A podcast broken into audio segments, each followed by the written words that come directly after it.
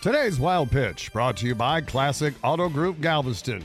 NFL Hall of Fame inductions were held in Canton over the weekend. One of the big players inducted, and a no brainer, was quarterback Peyton Manning.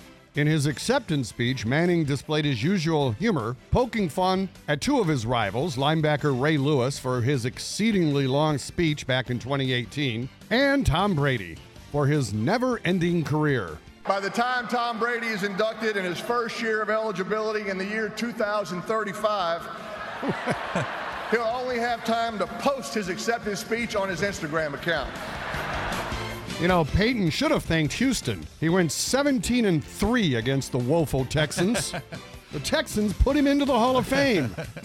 That's today's wild pitch.